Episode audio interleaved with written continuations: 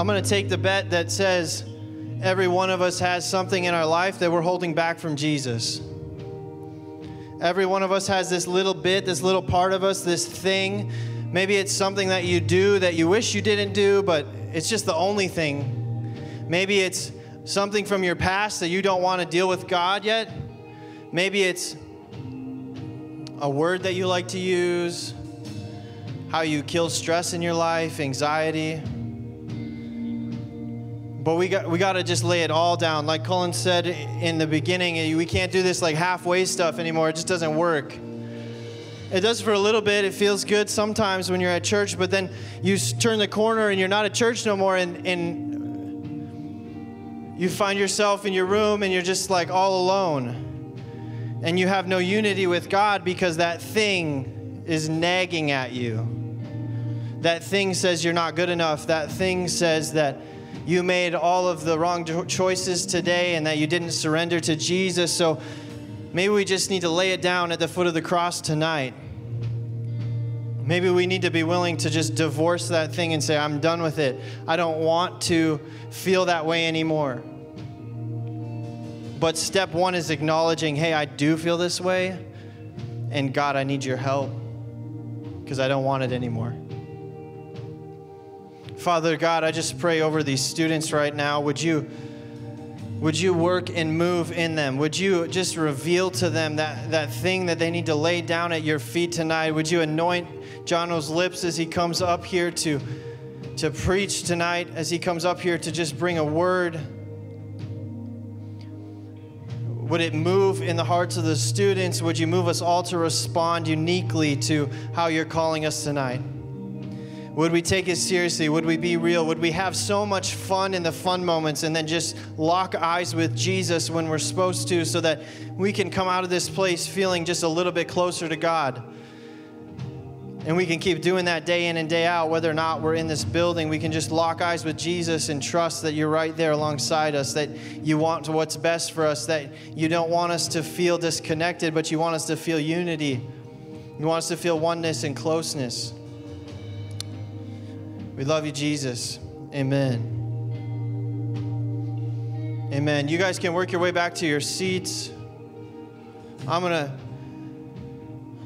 invite Mr. John. Oh, hey, Jason, would you grab that for me? This uh, table? Yeah. Pastor Jono Gates. Come on up, dude.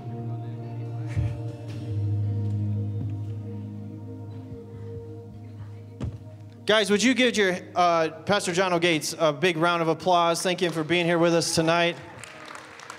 We're excited. This is really high, or we're just not very tall. There's a stool. Just don't sit behind it. Yeah, for real. All right. Hey, you want him on this mic? Four. Four. I'm gonna go find it. Don't worry.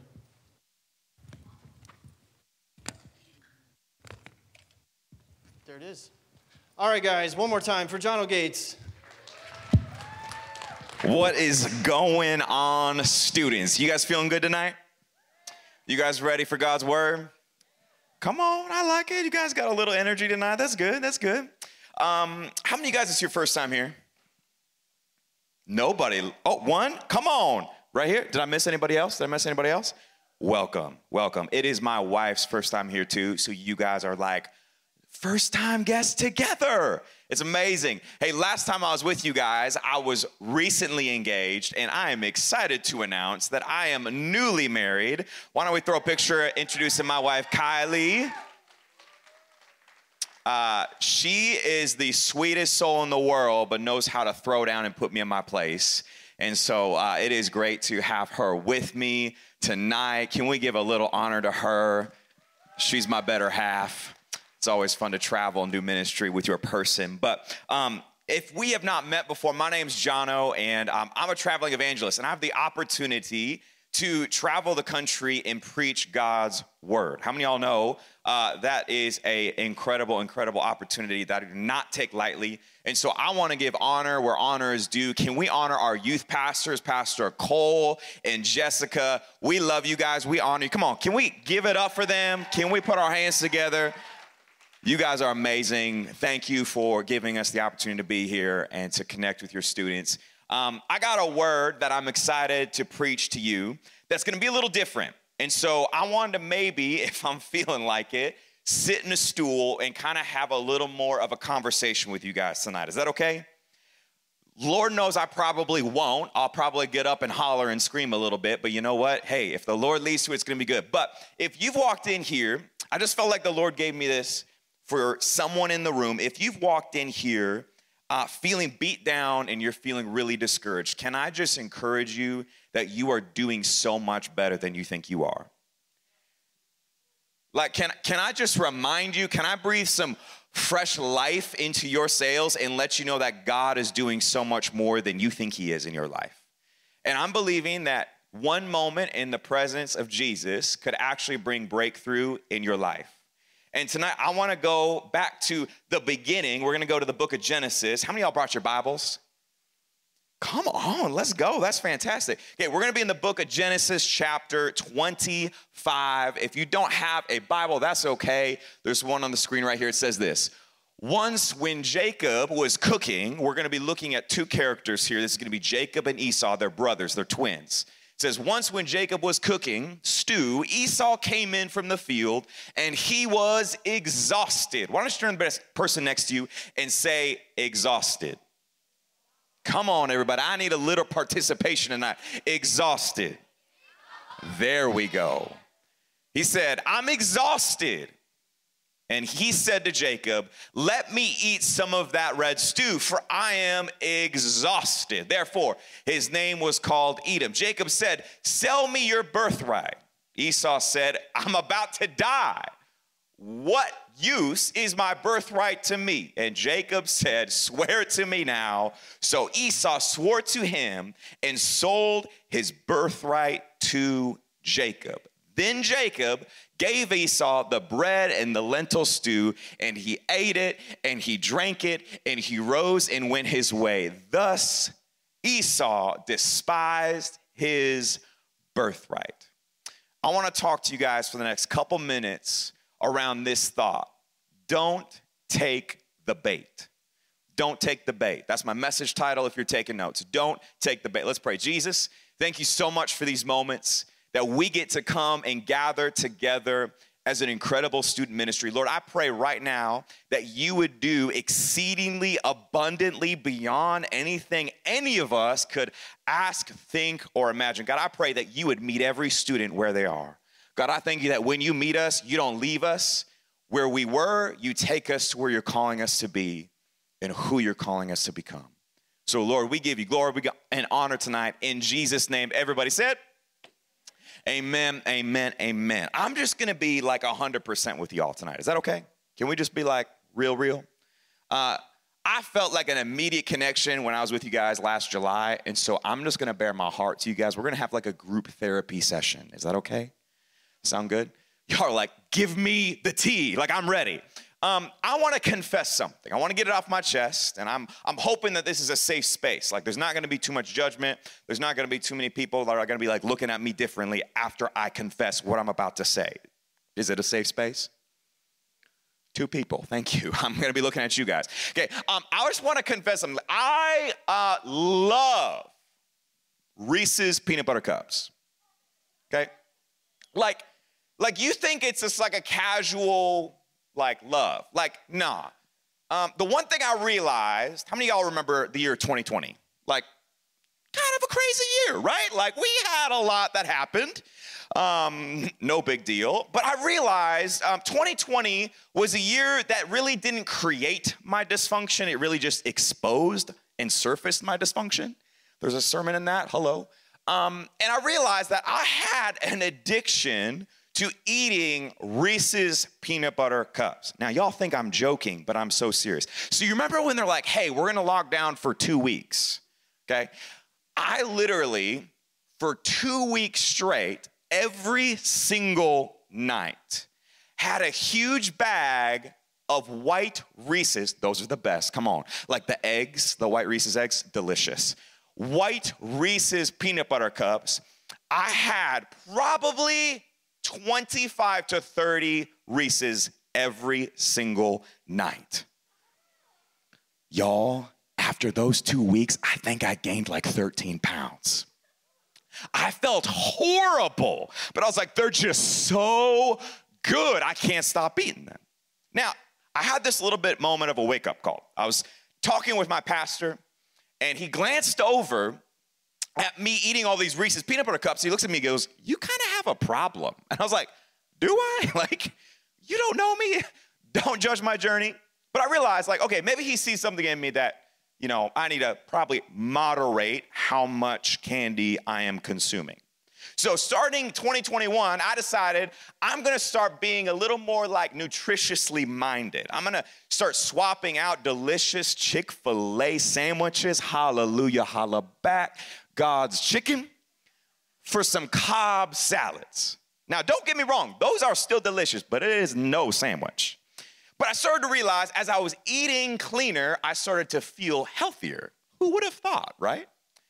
And I started to uh, lose some weight and I started to feel more energized. I had more cognitive clarity. Like I was feeling fantastic. And um, something you should know about me I am kind of what you'd call an all or nothing person. Okay, like I don't do things like halvesies. Like I go all the way or not at all. Just, just ask Kylie. And I remember I got so strict with myself that I would like, I, I found myself feeling miserable. Like, I'm like, I cannot enjoy life anymore. Like, who would have thought all of your time hanging out with friends is around food? It's around Taco Bell. It's around Chick fil A. It's around the good stuff. And I'm like, okay, I'm gonna just, to, to, to literally make myself be sane, I'm gonna create this thing called a cheat day. Now, a cheat day was an event for me. I made it unlimited access to any type of food. So I was like, I'm just gonna like pig out. Now, I remember, I'm gonna talk you through one of my cheat days. Y'all ready for this? Safe space, right? We're going back to that? Safe space? Okay. Last time I shared this, I got judged, so I'm trusting y'all. So uh, usually it'd roll like this. I don't really eat breakfast, not too much of a breakfast guy. But I would usually, uh, for lunch, I would get about four bacon cheeseburgers and a fry.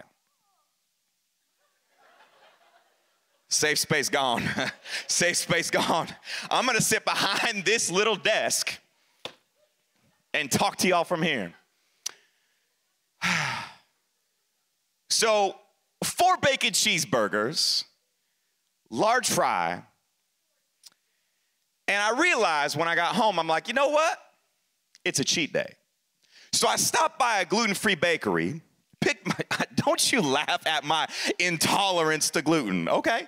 Uh, I picked myself up a gluten free carrot cake, like, like a, a massive slice, consumed that like it was a piece of a cookie. But that night, I was invited over to my friend's house. They wanted to hear about the ministry and how traveling was going. And it, my friend's wife served mashed potatoes and meatballs. Y'all, devastating. I had nine servings. Y'all, this is not a safe space. Y'all, like, you playing me. You saying it's safe, but it ain't safe. Like, so I got home and I'm like, you know what? It's a cheat day. So I stop I run up to the grocery store. I pick up myself a whole box of gluten free Oreos. And then I get myself the family, sh- y'all, this is too much. The family sharing size, it's just for individuals, not families, of the, the peanut butter M&Ms. Y'all, I thought we agreed it was safe. Okay, I ate both of those within 20 minutes. Let me tell you, I like couldn't stop. It was so good. Those Oreos are devastatingly deadly, okay? Um, I could not sleep on my stomach. Like I was that full. But how many of you guys know just because it looks good to you doesn't mean it's good for you? Like just because it looks good, just because it sounds good, just because it feels good, hello, doesn't mean it's good. And one of the things I've learned in my journey of following Jesus is good doesn't always mean it's God. Because there's some things that can satisfy your soul and still starve your spirit. There's some things that can fill you for a moment but leave you completely void of meaning. And tonight, we're gonna talk about something that's really exciting. Tonight, we're gonna talk about temptation. When was the last time you heard a sermon on temptation? oh man, y'all saying yesterday. But I believe this topic of temptation is an important one because the reality is every single one of us have all experienced temptation. If you're literally breathing in this room, you and I have all experienced moments where we have fallen short of God's purpose and plan for our life, where we've dropped the ball, where we've fallen short of God's intended purpose to us. And I want to talk specifically about the temptation to compromise. What is compromise? Compromise is accepting less than God's best for your life. Turn to the person next to you and say, compromise. Compromise is settling and accepting for less than God's best in your life.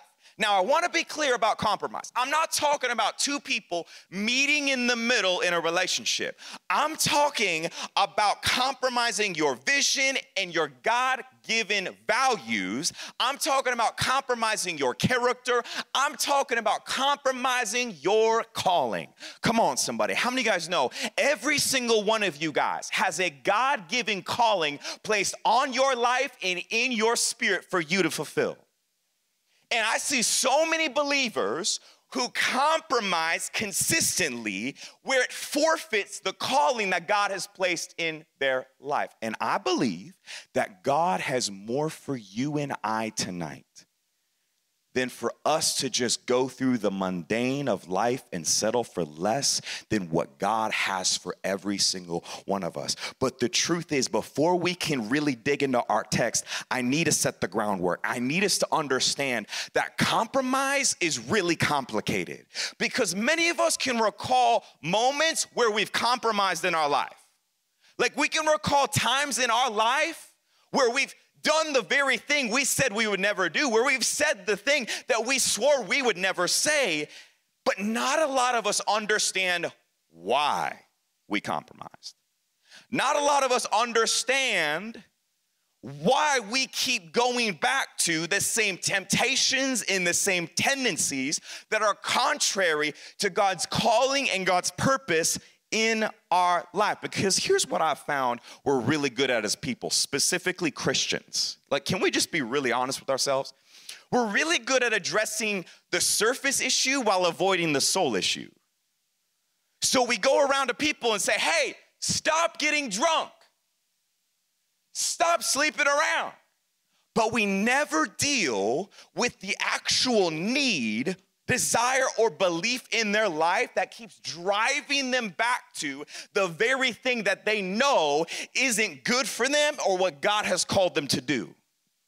These are just the surface issues pointing to a deeper soul issue. And we have so many Christians who would rather talk about the new life in Christ and tolerate the old lifestyle that we're supposed to kill. And so we're living with new purpose, but we're still walking with old habits. And so many believers are still crippled by the lifestyle that they were supposed to be set free from. And we have to go as believers beyond the surface issue. We have to go to a deeper soul issue.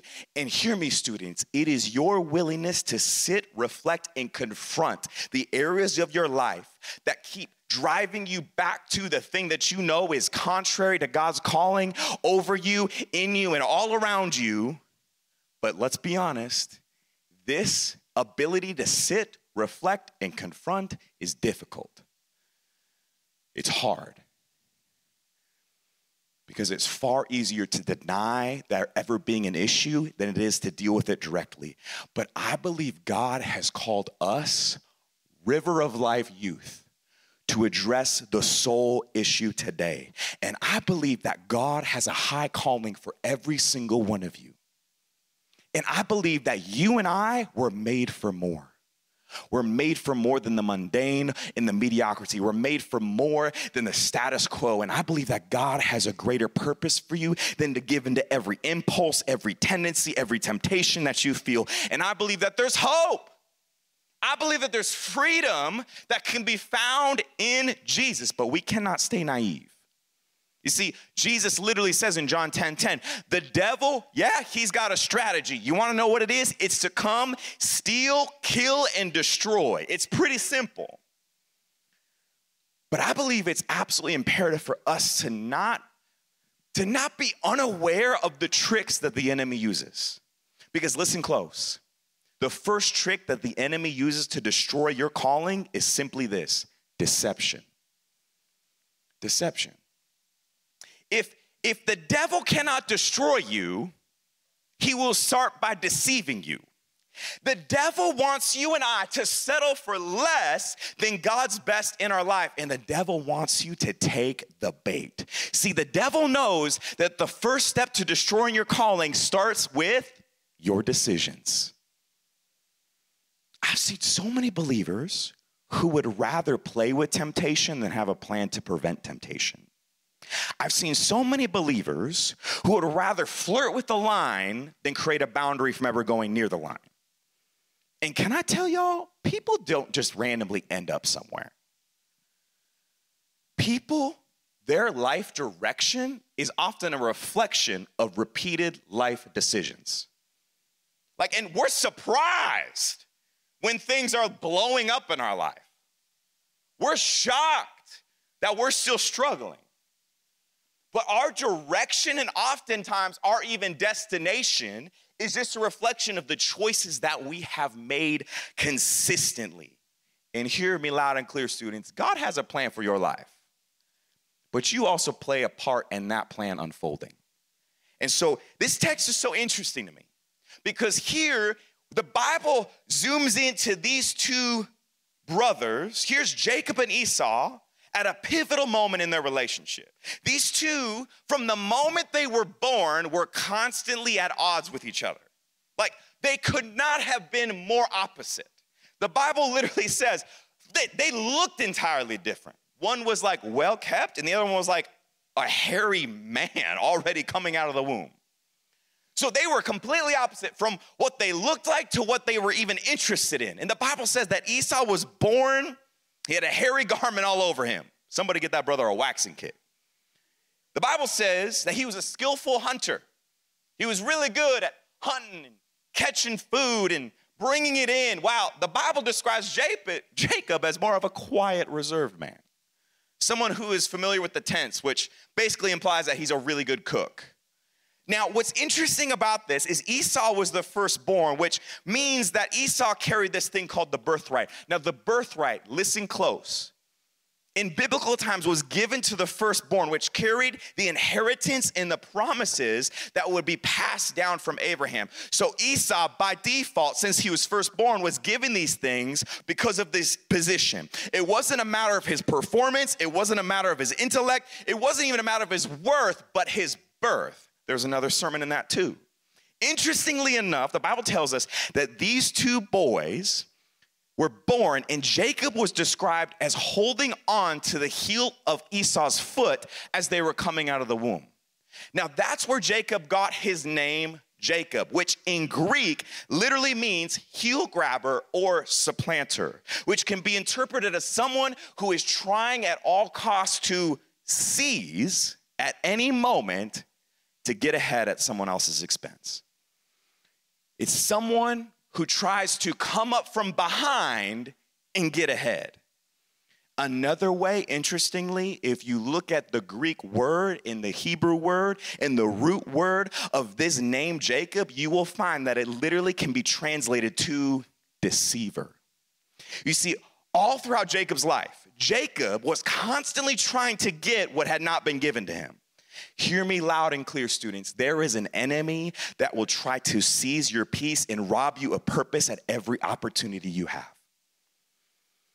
He's strategic, he's actually got a plan to destroy your life. Like, church is not just about you coming in here, sitting and checking out. No, there is a war and there is an enemy who hates you. And he literally will try to seize what God has given you before you ever see it in you. And if you and I are going to protect what God has given us, if we are going to stand against the enemy and his plan and his schemes, then we cannot stay naive. Hear me, students. My one and only point tonight is simply this remember that compromise always has a cost. Remember that compromise always carries and comes at a cost. See, this is the plan of the enemy. He wants you to think that your compromise literally doesn't cost anything. But hear me, the devil always hides the price tag. I remember there was this time I went to the DMV because I got a new car. Before I got this new car, I had a pretty junky car. Now I had to go get some car tags. Now, my understanding of paying for car tags with my old car was they were like fairly inexpensive, like 70 to $100. I roll up to this DMV, happiest place on earth. And no joke, I'm sitting there and I'm like kind of thinking, okay, maybe like the new car is gonna be like 120 bucks, something like that. Um, and the lady goes, okay, that'll be 425. I was like, wow, that's cheap. $4.25. This lady looked at me, she goes, sir, $400.25. I'm like, what? Are you, that is wrong. Just take my left leg while we're at it. But the truth is, students, compromise will always cost more than you think it will. Compromise will always cost more than you want it to. Like, think about it a car tag is really small, but it carries a heavy cost. Compromise always looks small in the moment, but will always carry big results.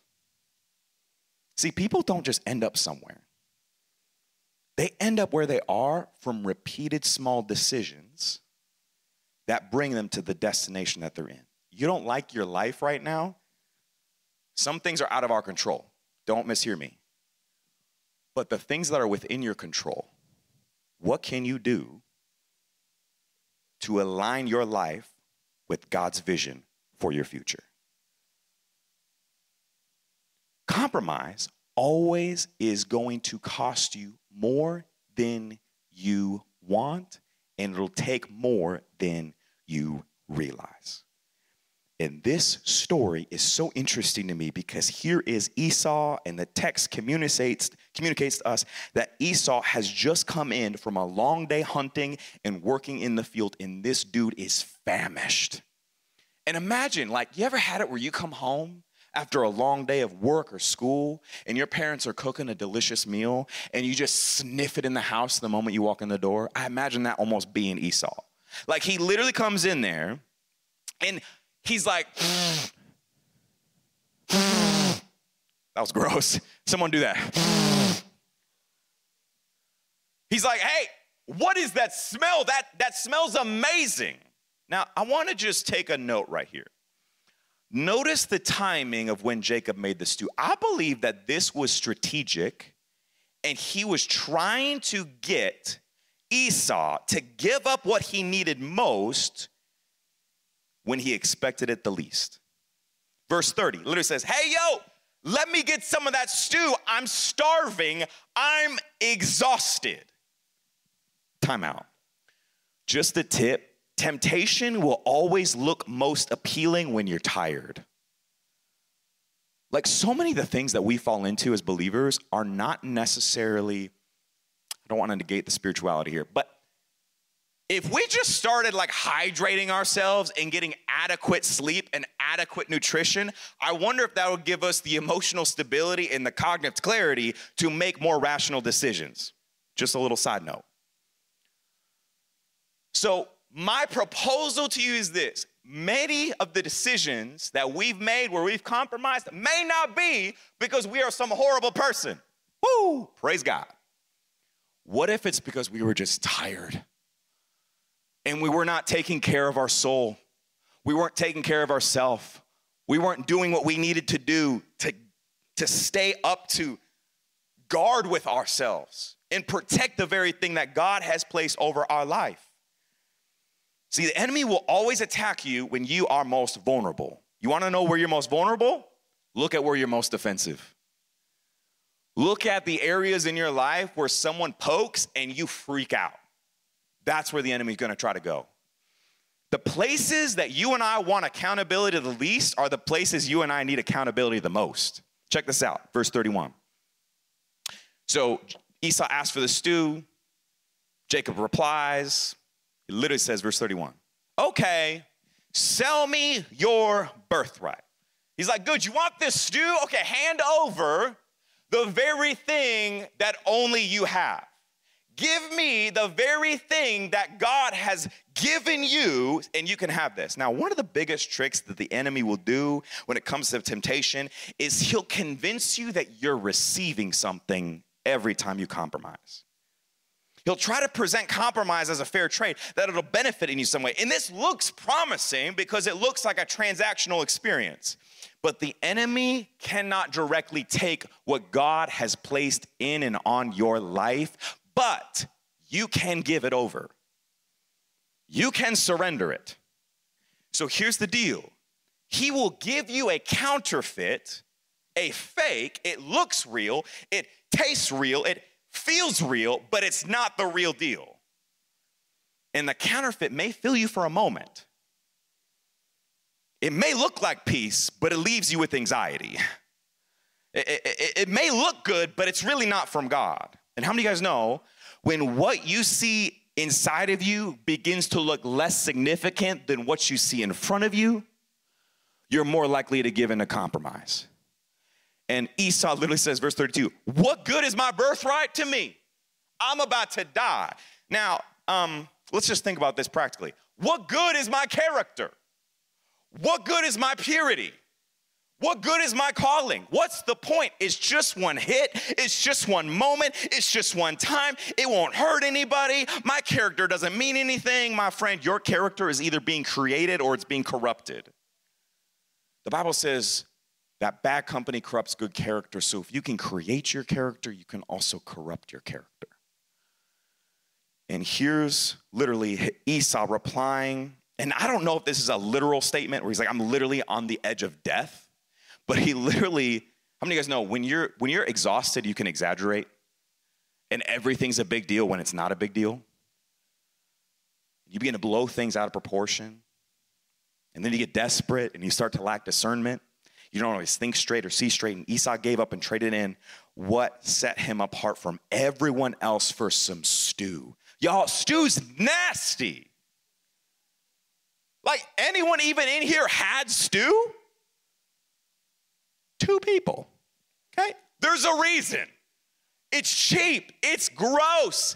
And some of you guys have been selling your character for cheap fulfillment. Some of you guys have been settling for less than God's best for a quick fix. Because when you get so focused on what you want in front of you, you forget to protect what's inside of you.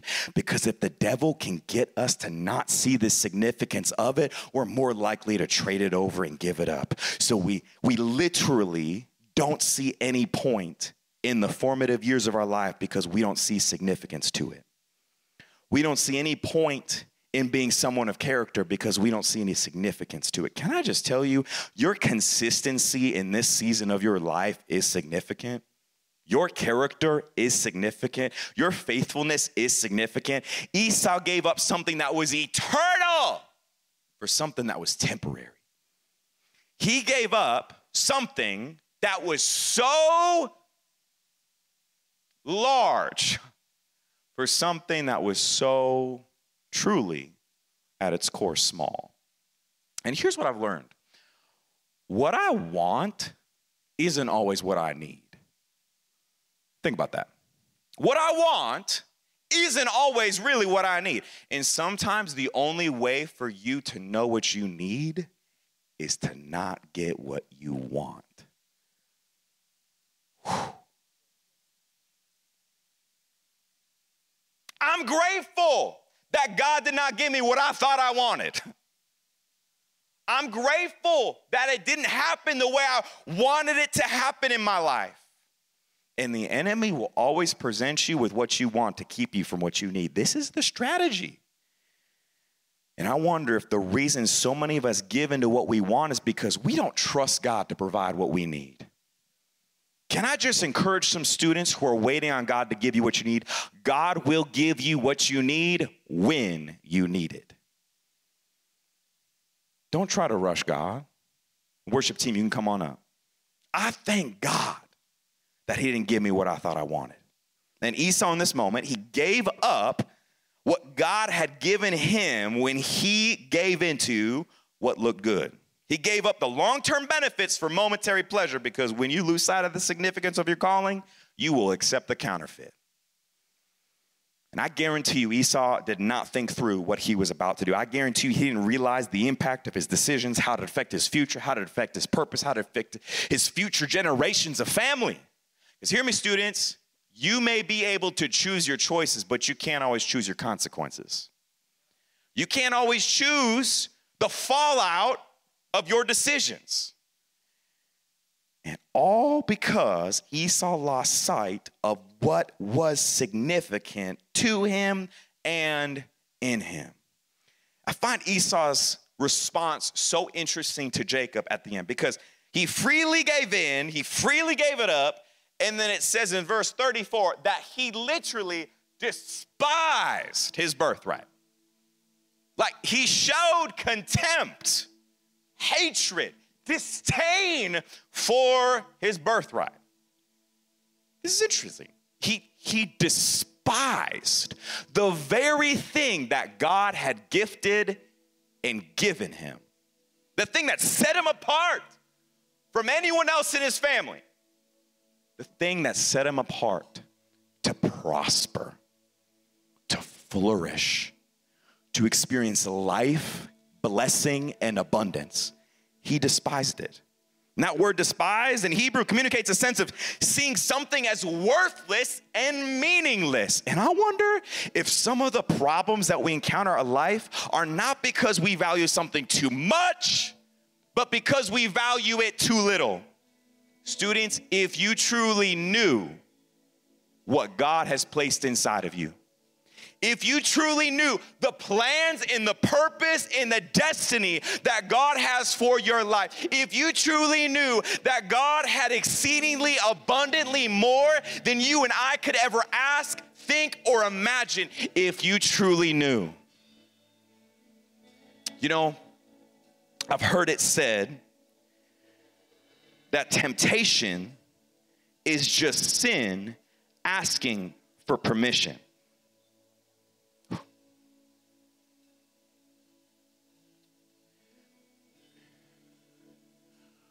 How many of you guys know whenever something has to ask permission, it means it's under submission to something? Can I just remind you guys that you don't just carry a calling, you don't just carry a God given vision, you don't just carry a God given value. No, you carry the very presence of Almighty God. And see, it starts with a revelation and an understanding and realization of not just what's over your life, not just what's on your life, but what's inside of your spirit. And when you get a revelation and a realization of who, not just what's on you, but who is in you, it changes the way you talk, it changes the way you walk, it changes the way you live your life. And so the things inside of you become greater than the things that are in front of you. And can I just remind some students at River of Life Youth that God is greater than the thing that you're facing right now? That He is bigger than the temptation that you feel every single night. It changes everything when you understand what you carry. Think about this. You and I have been entrusted by Almighty God to be carriers of His presence. Like, let that just sink in for a second think we can come into church so many times and hear the same themes of messages and the same themes of the gospel and the same message of God and His love for us that we genuinely become calloused to the reality of what God has done in our life. Students, how long do you want to keep staying in the same cycle of sin and temptation? How long until you're fed up? What if tonight you received an understanding of who God is and what He's placed inside of you? What if you realize that there is a calling and a purpose that goes far beyond and is far greater than your current struggle. And can I just remind some students that came in here tonight if you're struggling, Good. It means you're still standing. Let your struggle be a reminder to all of hell that God is still working inside of you, that God is still in, in front of you, that God has more for your life than you giving into what you feel and what you see. Students, with every head bowed and every eye closed, I don't know who's in here, but man, you're going through it You've been giving into the same old thing, the same old temptation, the same old impulses, the same old tendencies. And tonight is a night that you'd say, you know what? I choose, I choose to encounter God. I choose to make a decision to want more of God in my life. I choose to be reminded of the truth of what I carry. I choose. You see, you having more of God is a choice. It takes a decision on our part. You want more of God? Move towards God. It's that simple. With every head bowed and every eye closed, if you're in the room, no one looking around, I wanna know who to pray for tonight. I wanna know who's been struggling I want to know who needs a revelation of God in their life. I want to know who's standing up today and saying, you know what? I'm no longer compromising my convictions. I'm no longer compromising my calling. I'm no longer com- compromising my vision and values that God has placed in me. No, no, no. Today, I make a firm stand. I stand in my convictions. I stand on this vision. I stand on this calling. I may struggle. I may fall short, but the Bible says, even though the righteous man falls seven times, he gets back up again. Students, you're not defined by your failure, you're defined by how you get back up again. So in this room, if that's you, you're one of those three. You want to you literally say, "Tonight I'm resolving my convictions. I'm no longer going to be living in consistent compromise. I'm going to pursue what God has for me. I'm going to get a revelation of who God is." If that's you, I want you to lift your hand on the count of three. One, two, three. That's you in the room. Come on. Come on. God has more for your life. There's more for you. You're saying, I want more. I want more of God. I want more of His understanding, more of His revelation. So, God, we give you the glory. We give you the honor. God, I pray for a supernatural revelation of your grace and your power and your purpose and the plans that you have for these students. God, I pray that they would not fall prey to that their life will just be the mundane, that their life will just be the status quo. God, I pray that you would birth vision. You'd give them revelation of how you see them. God, I pray that they would leave thinking differently. They would leave speaking differently. They would leave literally getting a divine vision of who you've called them to be and what you've called them to do. So, God, we give you the glory, we give you the honor, we give you the praise tonight. In Jesus' name, everybody said, Amen. Come on, students, let's stand to our feet. Let's rush this altar. Let's give God what we got tonight.